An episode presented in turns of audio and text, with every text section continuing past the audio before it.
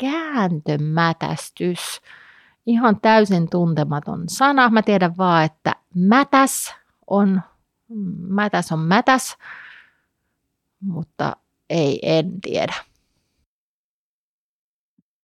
Öö, siis mätästetään metsää hakkuun jälkeen, jolloin tehdään sinne niin kuin, taimelle lähtökohtaisesti parempi tilanne lähteä kasvamaan, kun sille käännetään se mätä silleen, että siellä on niin kuin maata lähempänä ja samalla myöskin se suojaa sitä ensimmäistä kaksi vuotta taimea aika hyvin, että korkea heinä ei välttämättä pääse siihen niin hirveän helposti tukehduttamaan sitä taimea.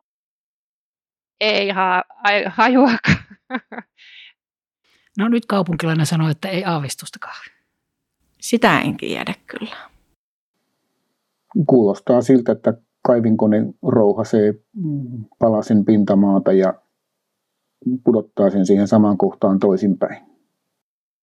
Se, että tota, peruutetaan sinne metsään ja istahdetaan mättäälle. Kuuntele metsää on Metsä Groupin podcast metsän omistajille. Studiossa kanssasi Krista Kimmo. Tervehdys. Meillä on tänään podcastissa aiheena maanmuokkaus, eli miksi metsässä muokataan maata. Ja siitä mun kanssa on tänään keskustelemassa Metsägrupin operaatioasiantuntija Ristomatti Ruusval. Ennen kuin jutellaan Ristomatin kanssa maanmuokkauksesta, niin kuunnellaanpa, mitä suomalaiset vastas kysymykseen, miksi maata muokataan metsässä.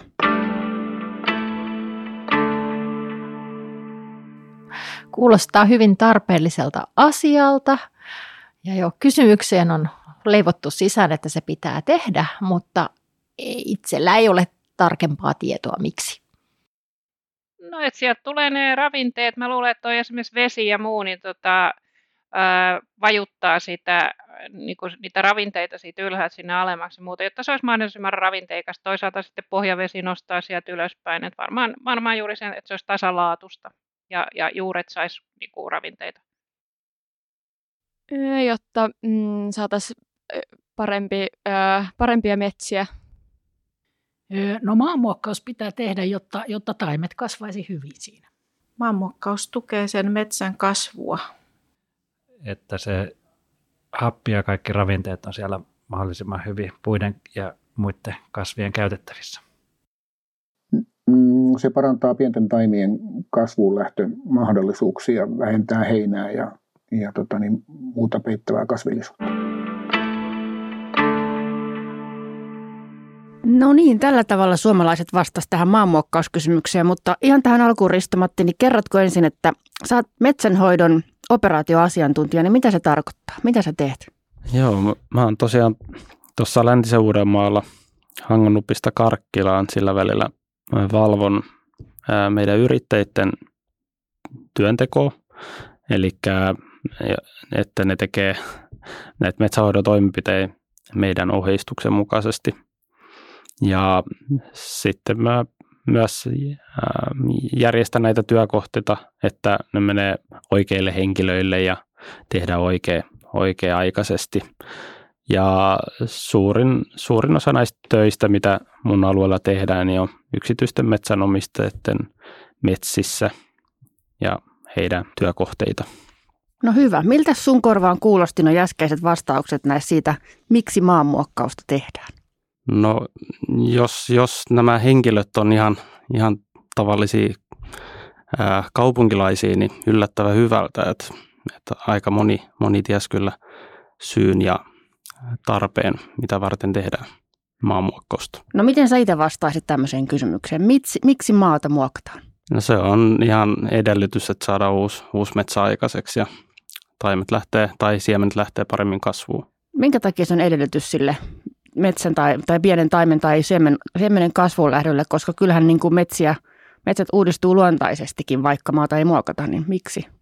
Mun mielestä voisi ajatella sillä tavalla, että, että jos, jos meillä on metsä ja siellä on puita hirveästi ja jokainen puu tuottaa siemeniä todella paljon, niin mitä varten meidän metsät ei ole täynnä pelkkiä taimia – se johtuu todennäköisesti siitä, että nämä siemenet, mitä puista tippuu sinne metsään, niin ne ei lähde itämään, koska se olosuhde itämiselle ei ole sopiva. Ja tällä maanmuokkauksella me maanmuokkauksella me hoidetaan olosuhteet sellaiseksi, että siemen lähtee itämään tai taimi lähtee paremmin kasvuun. No muokataanko maata aina, kun metsää uudistetaan? No lähtökohtaisesti näin, näin olisi hyvä tehdä just sen takia, että me saadaan ne kasvuun, mutta toi noi, ei aina, aina toi noi kaikissa tapauksissa. Jos Ristomatti, jos ajatellaan ihan vaikka istutettua puuntaimia, niin mitä hyötyä se taimi saa siitä, että se istutetaan muokattuun maahan? No hyötyjä oikeastaan mone, monia ja, ja suurimmat hyödyt esimerkiksi kääntömätästyksestä tulevalle istutuskohdalle on, no lämpötila esimerkiksi on tosi tärkeä. Kasvukautta saadaan pidennetty tätä kautta ja, ja sitten on myös ravinteet on paremmin saatavilla tälle taimelle ja vesitalous on parempi. Sitten siinä on vielä se etu, että tosiaan mättään päälle jää tämmöinen kivennäismaa-alue, niin niitä heinittymisongelma ei ole niin paha. Sä mainitsitkin tämmöisen sanan kuin kääntömätäs, niin kerrotko tässä vaiheessa, että mikä on kääntömätäs? Eli kääntömätästys on kaivinkoneella tämmöinen työ, työlaji, jolla kaivinkone ottaa maata, kääntää sen väärinpäin siihen samaan kuoppaan, mistä se maa on otettu. Ja, ja, ja tässä maan päällä on tämmöinen humuskerros, mikä jää sitten tänne kuopan alimmaiseksi ja päälle tulee sitten kivenäismaata. Tämä on käytännössä kääntymä tässä. Ja sitten se taimi istutetaan siihen niin kuin ympäri käännettyyn maapalaseen. Joo, kääntymättä on tämmöinen, koko luokka on tämmöinen 60-70 senttiä ja taimi istutetaan sillä että vähintään 15 senttiä siitä humuksesta siihen taimen ja humuksen väliin. Ja sitten taimen paakku menee sinne mättään sisälle suunnilleen sinne humuskerrokseen asti, mikä siellä mättään sisällä on. Siitä se sitten lähtee hyvin kasvuun. Eli semmoinen mätäs on, niin kuin, jos mä nyt kertaan, niin se on 60-70 senttiä halkasijaltaan ja sitten se taimen ei tarvitse olla ihan keskellä sitä mätästä, mutta siitä pitää olla vähintään se 15 senttiä siihen muokkaamattomaan maan kohtaan. Joo, näin se on niin kuin, äh, tarkoitus, mutta tietenkin no, hyvä on istuttaa aika keskelle sitä mätästä, että se on paras paikka siinä ihan keskelle. Että. Ja siinä sä sanoit, että siinä, siinä mättässä niin taimi on siis silloin lämpöisempää siinä, silloin pääsee hyvin ravinteisiin käsiksi ja sitten se on suojassa tukkimiehen täiltä. Joo, joo kyllä se näin on ja mun mielestä se on aika hyvä, hyvä tämmöinen niin konkreettinen esimerkki, jos keväällä menee tämmöiseen kääntömätästettyyn kohteeseen ja niin aika usein näkee, että näissä mät, mättäiden kohdalla maa on ihan sulaa, mutta sitten mättäiden ympärillä on, saattaa olla vielä lumi, lumipeiteet. Se on selkeästi tämmöinen lämpimämpi paikka.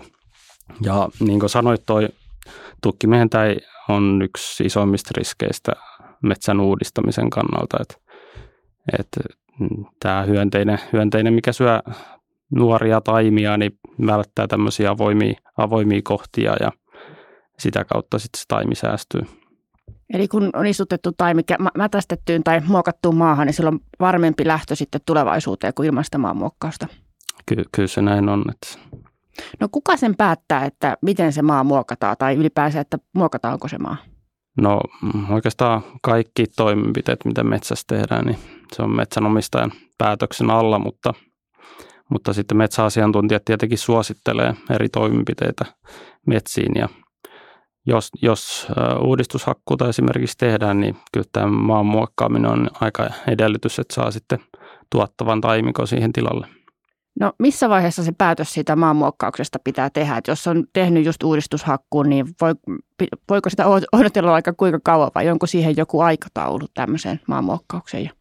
Kyllä se melkein kannattaa siinä puukaupan yhteydessä sopia jo nämä jatkotoimenpiteet. Että jos, jos nyt käy sillä että ei, ei tee sopimusta esimerkiksi uudistamisesta, niin parikin vuotta, jos viivästyy uudistaminen, niin siitä tulee huomattavasti kalleimpaa, kalleimpaa sitten tehdä nämä toimenpiteet jälkikäteen.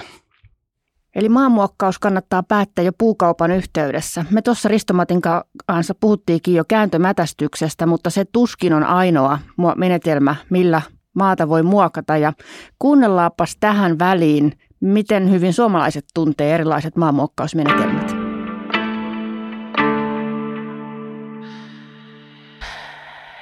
Syvä huokaus, en tiedä. Mm, no on totta kai niin auraus ja sitten kääntämätästys ja, ja tota, sitten myöskin ihan joissakin tilanteessa niin ei tarvitse tehdä mitään, mitään muuta kuin tyypillinen istutus, mutta tänä päivänä putki-istutus, niin kuin tuo, tuu, mikä putki-istutus ja se on niin, niin helppoa tehdä pikkusen muokutulle tavalla. Mä en hirveän montaa tapaa tiedä, mutta mitä itse käy. Ja ennen vanhaa voilua ja kuokan kanssa löytiin taimea kunnolla maahan. Mm, enpä tiedä, en osaa vastata. Mm, en osaa kyllä yhtäkään mainita. Mm, tuo metästys, laikutus. Sitten joskus on ollut aurauskin, mutta sitä ei varmaan enää käytetä. Öö, no en tiedä, suokuokka ja Jussi tulee ensimmäisenä. No tässä tuli vastauksia tähän kysymykseen, että miten, miten eri tavalla voi maata muokata ja noiden vastausten perusteella niin tota, ei ole hirveän tunnettuja nämä maanmuokkausmenetelmät. Miltä tämä Risto-Matti susta No, kuulostaa? joo, kyllä ihan oikeassa kaikki oli. Että kyllä, meillä on muokkausmenetelmiä monenlaisia ja tämä maamuokkaaminen, niin se on sitten oikeastaan siitä kohteesta riippuen, että nykyään, nykyään muutetaan sitä muokkausmenetelmää maasto-olosuhteiden mukaisesti, että ei, ei mennä tietyllä muokkausmenetelmällä koko ajan, mutta yrittäjän tietenkin pitää osaa sitten kaikki erityyppiset muokkausmenetelmät. Ja toi noin, no oikeastaan, mä voin nyt sanoa, mitä, mitä nyt käytetään, ne on kääntömätästys, laikkumätästys, naveromätästys, oitusmätästys, äästys ja sitten on laikutus. Nämä on oikeastaan ne päämuokkausmenetelmät. No tuossa nyt tulikin aika hämmentävän pitkä lista jo erilaisia maanmuokkausmenetelmiä, eli jospas vähän lähdetään nyt niin kuin purkamaan, että tässä sulla oli aika monta erilaista mätästystä jo. Luettelit kääntömätästys ja laikkumätäs ja navero ja mitä muuta sulla oli siellä. Niin milloin tarvitset tehdä mätästys, minkälaiselle kohteelle?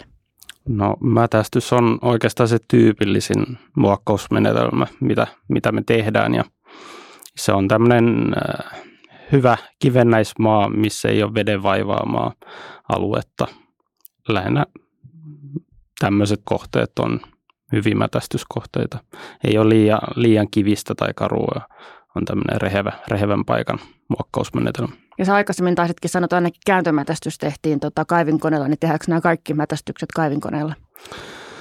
No joo, kyllä kaivinkone on se pääasiallinen, mutta mut sitten on myös prekke, prekke muokkaus, missä pystytään sitten laikkumättäitä tekemään, mutta sitä ei käytetä ihan lähellekään niin paljon kuin tätä kaivinkoneen muokkausta.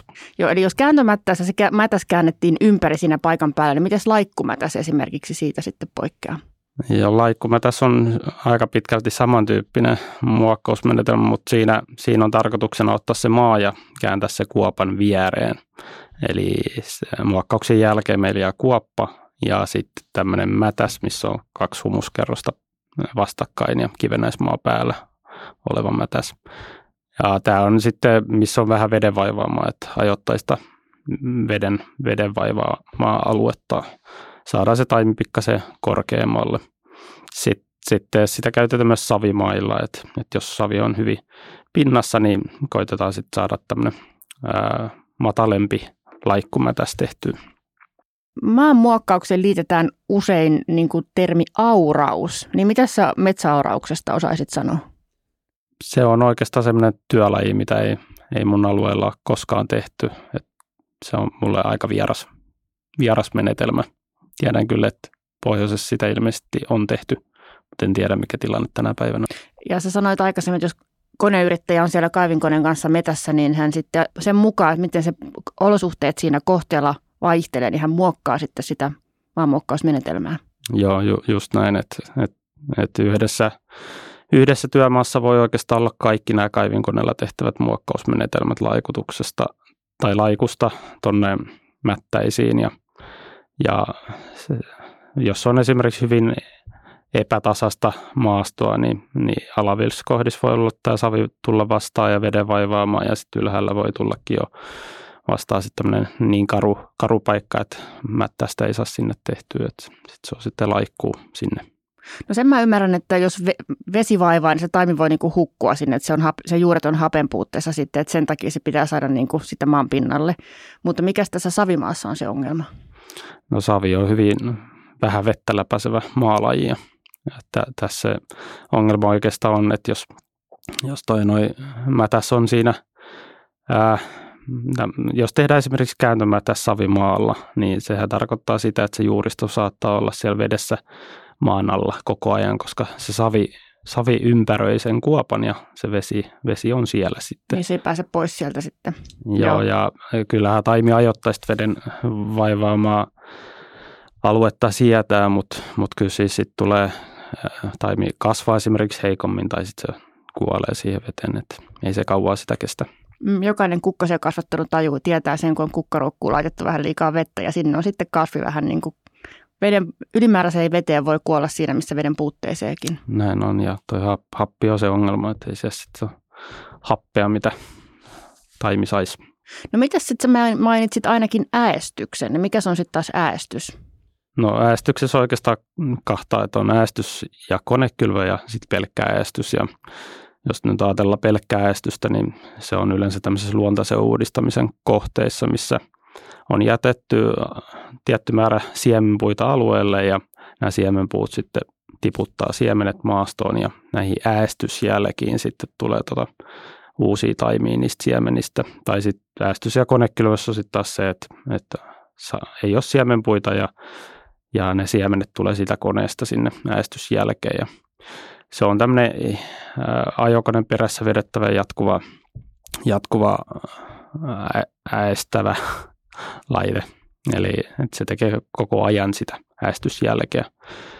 Ja se on vähän semmoinen, että, että jos ihan tietämätön menee kohteelle, niin voi, voi ihmetellä, että onko täällä maanmuokkausta tehtykään. Että se, se ei hirveästi, se, hirveästi riko sitä maanpintaa. Että, että siinä on ajatuksena, että se humuskerros rikotaan, kivennäismaa tulee esiin ja sitten siihen kivennäismaan ja humuksen humukseen toi noin välimaastoon sitten siemenet lähtee itämään. Mutta nämä on, nämä on niin tämmöisiä kuivien ja karujen paikkojen muokkausmenetelmiä sitten, mihin ei kannata mätästää. Vesi on tärkeä asia taimille. Sitä ei saa olla liikaa, eikä sitä toiselta saa olla niin kuin pulakaa. Et se vesitalous on niin kuin riski taimille, niin kuin sä, tai yksi voi tuolla riskin taimille, niin kuin sä sanoit. Mutta miten maanmuokkaus ja ympäröivät vesistöt, järvet ja järvet ja joet tai lammet, niin miten maanmuokkauksessa huomioidaan se, ettei sinne pääse sit mitään valumia tai on, liittyykö siihen jotain riskejä ympäröiviin vesistöihin, kun tehdään maanmuokkausta? Joo, kyllä aina kun pintaa rikotaan, niin on toi noin riski, että ravinnehuhtoutumia tulee. Ja jos kivennäismaista ajatellaan, niin näissä on, jos tehdään esimerkiksi kääntömätästystä, niin ravinnehuhtoutuma on hyvin pieni. Että et se hyöty, mikä saadaan sit puuston kasvussa ja hiilen sidonnassa, niin se on, se on niin paljon suurempi, että se kannattaa tehdä. Sitten jos ajatellaan näitä turvemaita, niin, niin, niin ää, ne on paljon monimutkaisempia, että et, et siellä, siellä vedenpinnan taso vaikuttaa jo, että minkälaista ää, ravinnehuhtoutumaa tai päästöä, päästöä sitten aiheutetaan. Ja veden, vedenpintaa olisi hyvä saada pidettyä noin 30-40 sentin syvyydessä, jotta, jotta sitten toi noin ei, ei tule metannipäästöjä eikä tule hiilidioksidipäästöjä ja ei tulisi paljon ravinnehauhtoutumia vesistöihin. Ja tämä, tämä on semmoinen niin haasteellinen juttu. Ja sitä varten me Metsägruppissakin nyt suositellaan turvemaille jatkuvaa kasvatusta ainakin tapauskohtaisesti. Että, että se on se haaste, mikä meillä on. Eli silloin kun se vedenpinta siellä Turemaalla on 340 sentissä, niin silloin nämä, minimoidaan nämä luettelemasi ongelmat, mutta puusto kasvaa ilmeisesti silloin vielä hyvin. Joo, just näin se on. Ja, ja tämäkin on nyt semmoinen, että se 30-40 senttiä, niin eri, eri vuoden aikoihin se voi vaihdella, että se ei tarkoita sitä, että se tarvii koko ajan olla 30-40 sentissä ja, ja toi noin, se on, se on se juju. No miten sitten, tota, kivennäismailla, eli näissä, mitä on huomattavasti enemmän tällä eteläisessä Suomessa, missä säkin työskentelet, niin miten suojavyöhykkeet vesistöjen varsilla, liittyykö ne maanmuokkaukseen jotenkin? Joo, kyllä suojavyöhykkeet täytyy, täytyy huomioida tietenkin maanmuokkauksen yhteydessä ja riippuu sitten, no, ne riippuu myös noista sertifikaateistakin, mitä metsänomistajilla on. Mikäli on FSC-sertifikaatissa tai PEFKI-sertifikaatissa, niin siinä on sitten erityyppisiä asioita, mitä pitää huomioida, mutta mut lähtökohtaisesti on se, että ei, ei mennä ihan rantoihin asti, että esimerkiksi jos on järviä lampia, niin jätetään suojavyöhykkeet niihin. Et näissä suojavyöhykkeissä on tärkeää, että se pintamaa niissä pysyy rikkoutumattomana ja, ja kun tulee näitä sulamisvesiä esimerkiksi, niin tämä rikkoutumaton maapinta sitten sitoo hyviä ravinteita. Eli jos on vaikka järviä sinne otettu puustoa ja pensaikkoa ja suojavyöhykke, niin sitä ei, sinne ei myöskään mennä sitten muokkaamaan maata. Joo, näin on ja kummassakin sertifikaatissa se on niin poissuljettu, että sinne ei mennä. Ja periaatteessa siellä ei edes hakkuaikana koneen kanssa ajeta. Joo, aivan. Että se mahdollisimman hyvin pysyy niin kuin ehjänä se kasvillisuus ja maanpinta siellä. Joo, näin on. Sä oot puhunut tosi paljon kääntömätästyksestä, yli, tai me ollaan puhuttu tässä, niin onko kääntömätästys semmoinen niin kuin Metsägrupin suosittelema maanmuokkausmenetelmä, voiko silleen sanoa? No oikeastaan Metsägrupissa me myydään ää, maanmuokkausmenetelmän mätästystä, ja mikä sitten sisältää nämä kaikki toimenpiteet. Että kyllä se kaikista tärkein asia on se, että valitaan se oikea muokkausmenetelmä sen olosuhteiden mukaan. Mutta tosiaan se kääntömätästys on se, mitä eniten tehdään kyllä. että se sopii suurimpaan osa alueista. Ja siitä tuli myös niin kuin taimelle hyvät kasvuolosuhteet ja sitten toisaalta ei tule myöskään niitä kuoppia, jotka ulkoilijaa häiritsee siellä metässä. Joo, näin, näin se on. Että sosiaalisessa mediassa ja ehkä muuallakin niin tulee sellaista kommenttia, että maan avohakkuun tai uudistushakkuun ja maanmuokkauksen jälkeen siellä metsässä näyttää kuin sodan jäljiltä, niin mitä sä sanoisit Risto-Matti tällaiseen kommenttiin? Kyllä se varmasti, varmasti on erinäköinen, koska silloin kun puut on ollut pystyssä. Mutta noin, mun mielestä on hyvä muistaa kuitenkin, että, että siinä on jonkun metsänomistajan omaisuus kiinni ollut ja hän on halunnut käyttää omaisuutta hyödyksi omaa elämiseen esimerkiksi. Ja jos nyt ajatellaan, että, että se uusi taimikko siihen perustetaan ja kaikki, kaikki ne hoitotoimenpiteet tehdään mahdollisimman hyvin, niin 5-10 vuoden päästä, niin se voi olla erittäin hyvännäköinen ja nätti, nätti taimikko siinä. Millä tavalla sun työssä, tai näetkö sä sun työssä jotenkin myöhemmin siellä metsänhoidossa sitten sen, että maanmuokkaus on tehty hyvin? kyllä se näkyy, että kyllä ne esimerkiksi istutetut taimet on selkeästi kasvanut hyvin, hyvin ja paikoin on, on aika vähän esimerkiksi ää, lehtipuuvesakkoa, jos, jos maanmuokkaus on ollut hyvä. Ja siihen nyt lähinnä vaikuttaa enemmänkin se, että, että sitä humuskerrosta ei rikota turhaa ja sitä, se on pysynyt niin ehjänä mahdollisimman paljon, niin näissä kohteissa sitten sitä tulevaa vesakkoa on huomattavasti vähemmän.